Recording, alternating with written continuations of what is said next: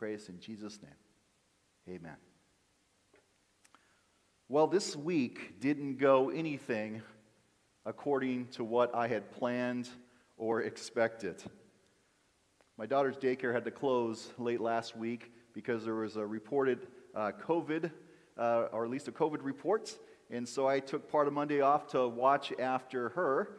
And um, so the day, the, the, beginning of the day was just ordinary. It wasn't, you know, meetings, uh, normal work stuff, and then the rest of the afternoon was spent uh, doing toddler play. On Tuesday, I added more meetings, and so everything was ordinary from that standpoint. Uh, more planning, more programs. I was even joking with the staff on Tuesday afternoon about a really bad chicken sandwich that I had. Uh, so things were pretty, uh, pretty usual. It wasn't unusual to that point. By Tuesday night, I had a pretty good idea how the rest of the week would go. Uh, I knew how Wednesday would look and Thursday, and looking forward to time off on Friday uh, to get ready for the weekend.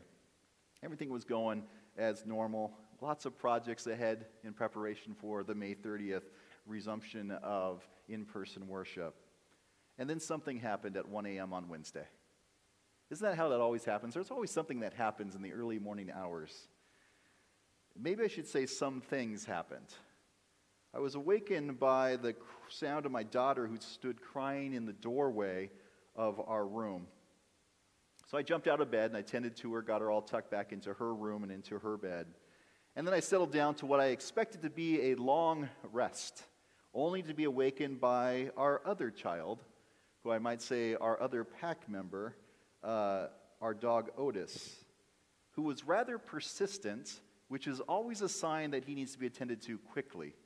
And so I took him outside to the backyard got him out there. He did his, his thing out there. We got back inside. I got him settled back in. I settled back in.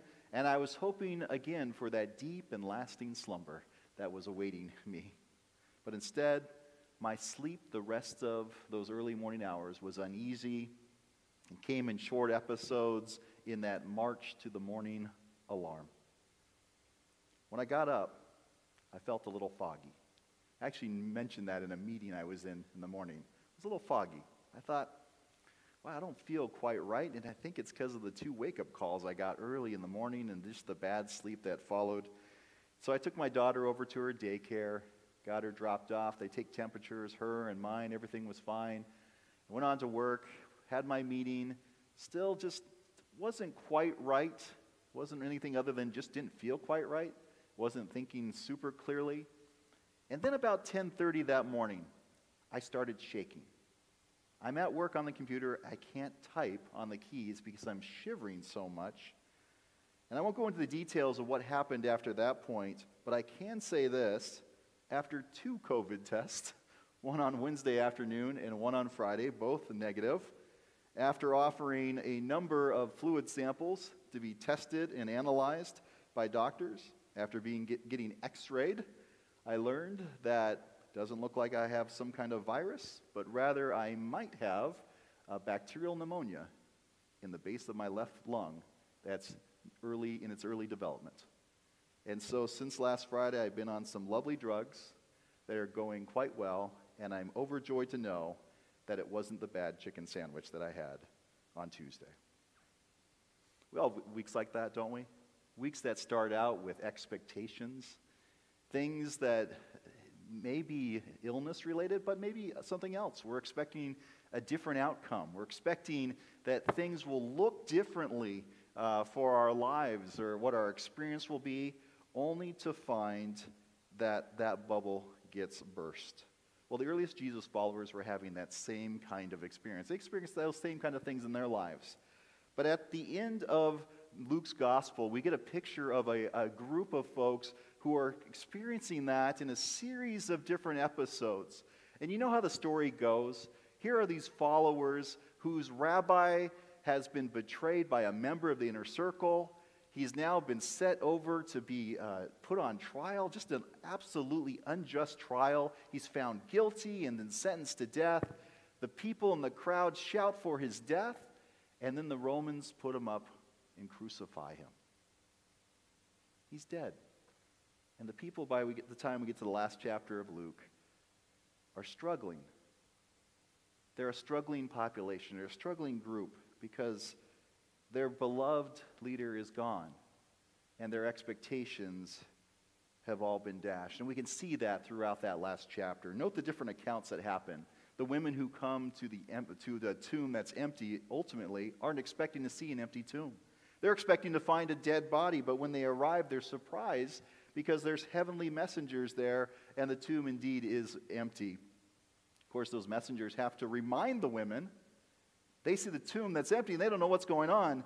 They have to be reminded by those messengers that Jesus had told them that this would happen earlier, that he would rise from the dead, and that they would have to get over their previous expectation that he was still dead.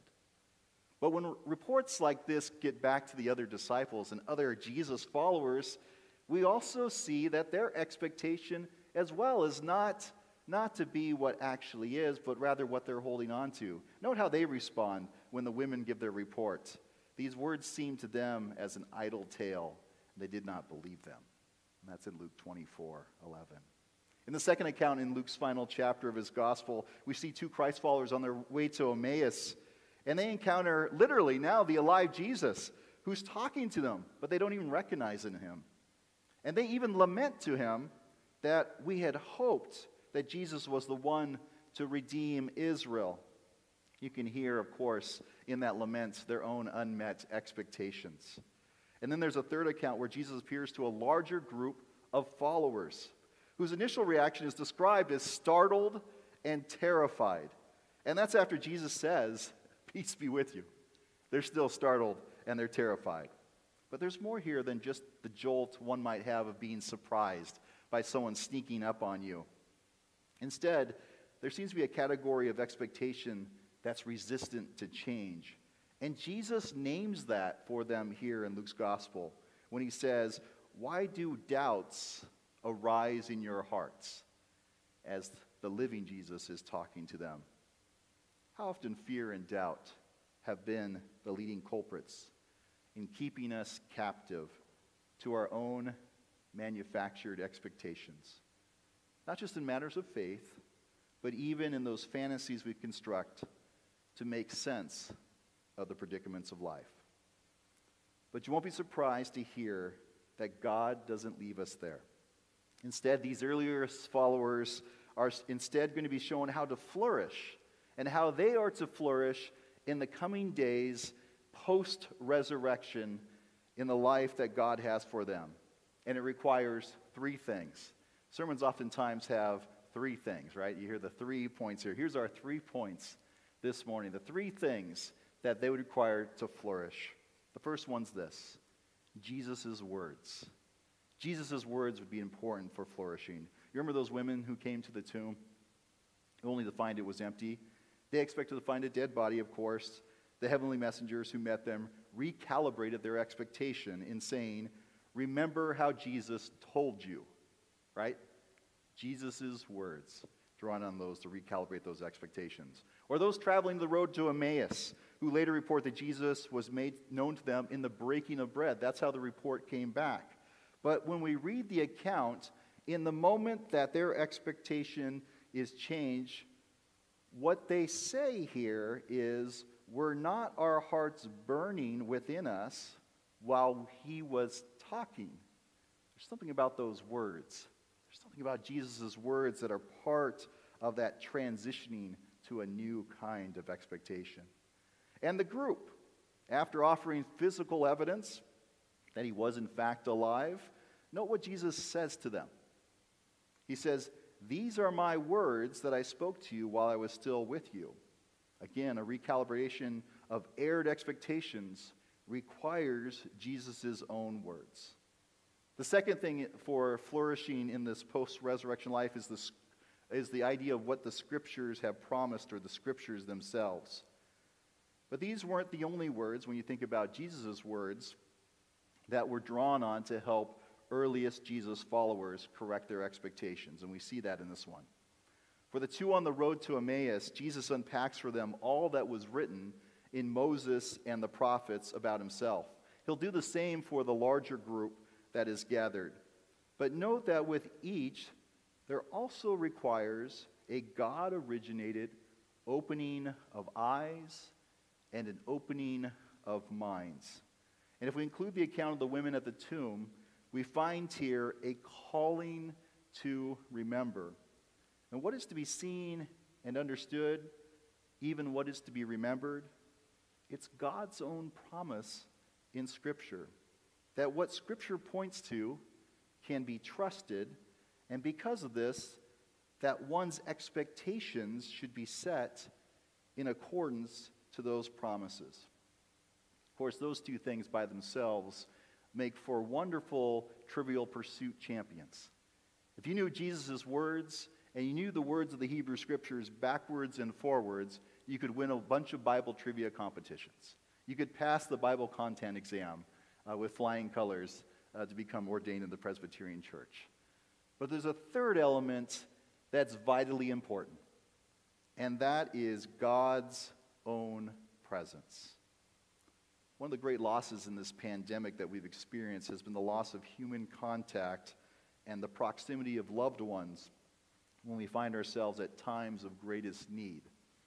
I've actually been in conversation with a longtime friend whose mother was admitted into the hospital this past week, and they were lamenting that they were not able to visit with their mother because there's no visitors allowed, and just the strain that that's causing. And here we are over a year into this pandemic.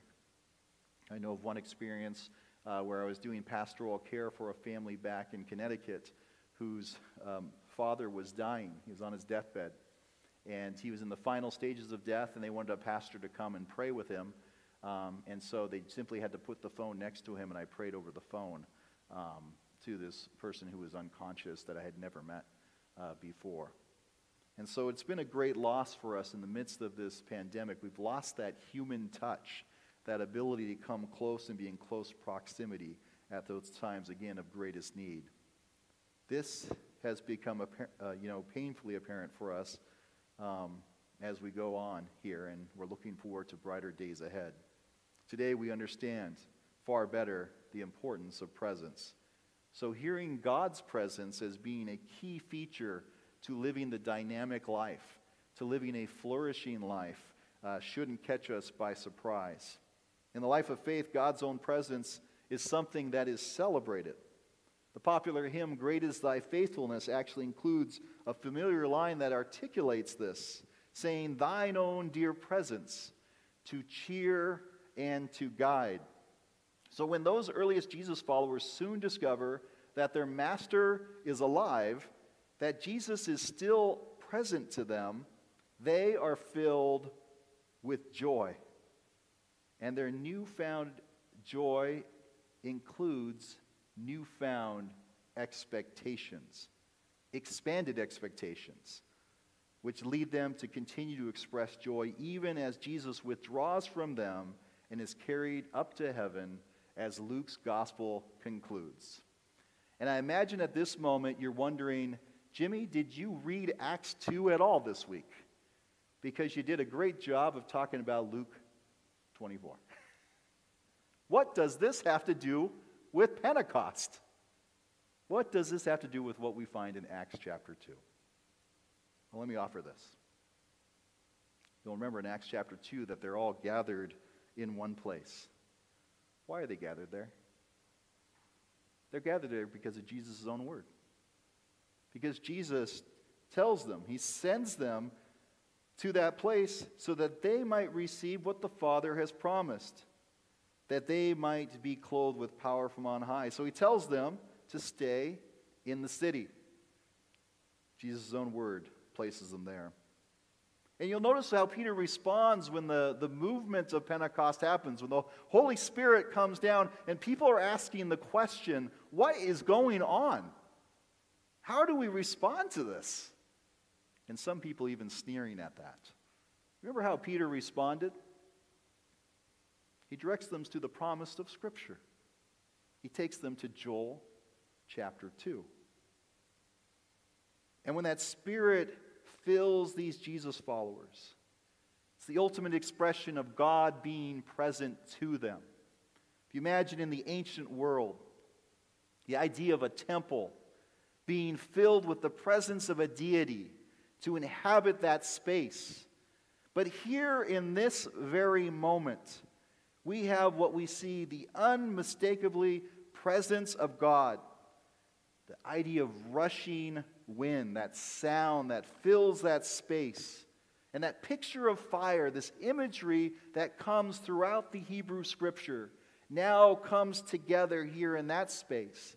And it's not filling up a temple that's built by men, but rather it's filling the hearts of people created by God. There's a huge change that happens here. So, Jesus' words, the promise of Scripture, the presence of God, all on display here in Acts chapter 2, and all necessary for Jesus' followers to flourish, not only in the first century, but also in the 21st century. Promises here on this day made permanent in Pentecost. Harvey Cox in 1995 wrote a, a book that's uh, got a lot of fanfare for good reason. It's actually a really, really good book. You know, Harvey Cox, uh, former uh, uh theologian uh, who was at Harvard Divinity School, wrote the book Fire from Heaven. And in that book, he concluded that the 21st century will belong to the Pentecostals.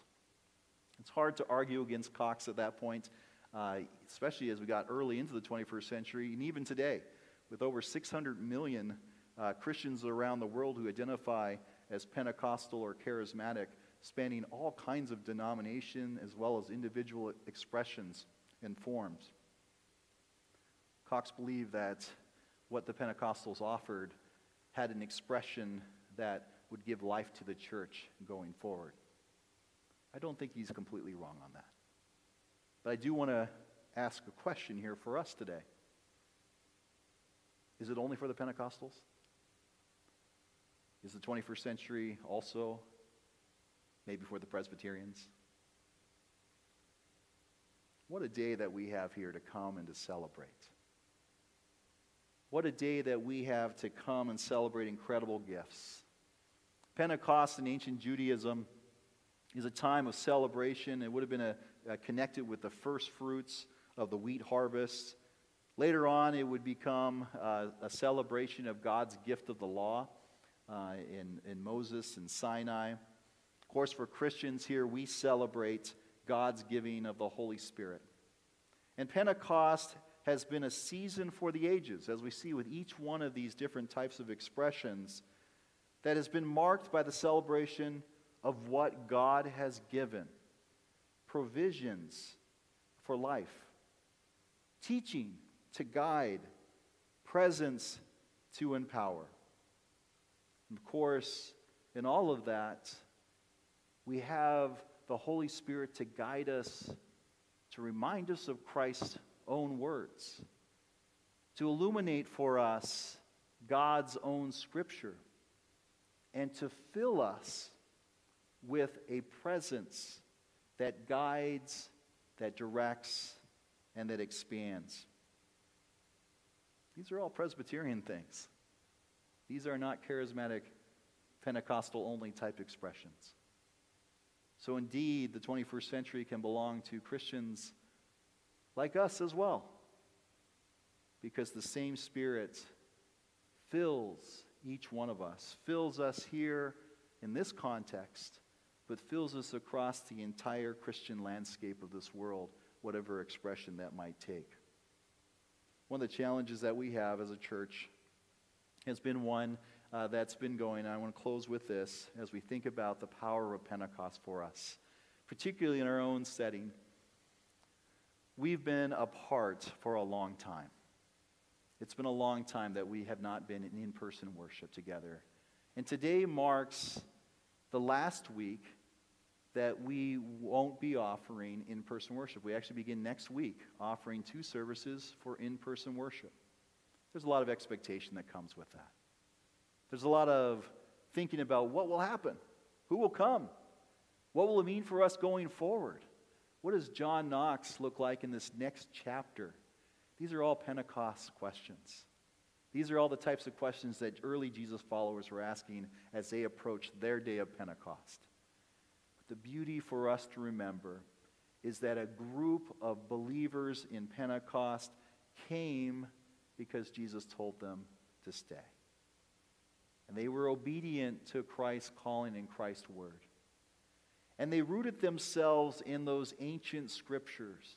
And he said, Let me change my expectation, not, not from where I want to be, but where God has promised us to be. And they gathered themselves around that text and they interpreted their experience. We see that with Peter, interpreted their experience around those same texts. And they allowed God's own presence to cheer and to guide them. And you know what they saw in that? They saw absolute flourishing. Hundreds became thousands. Expectations that had been made were seen to be far too small for what God was capable of and what God was at work in doing. Friends, as we go into these coming weeks, and as we imagine together what it means for us to live as believers together, as we look at our own personal, individual stories and our own personal expectations that we've set for life, let me encourage you today to once more draw on the strength that the church has drawn on for generation upon generation, and that's God's own Spirit. May it be so for us today. Amen. Friends, let us pray together. Lord, we thank you on this day for your great love for us. And we say that so often. We express gratitude for what you're doing in our hearts, in our minds, in our lives. Because we recognize that you are at work, and that work is being accomplished by your Spirit. So, Lord, open up our eyes to see wider and more expansive places. Help us not to be locked into expectations that are of our own making, but rather help us to see the promises that are being fulfilled over and over by you. Lord, help us to see where you're at work that we might join in that work as well. we pray this in Christ's name. Amen.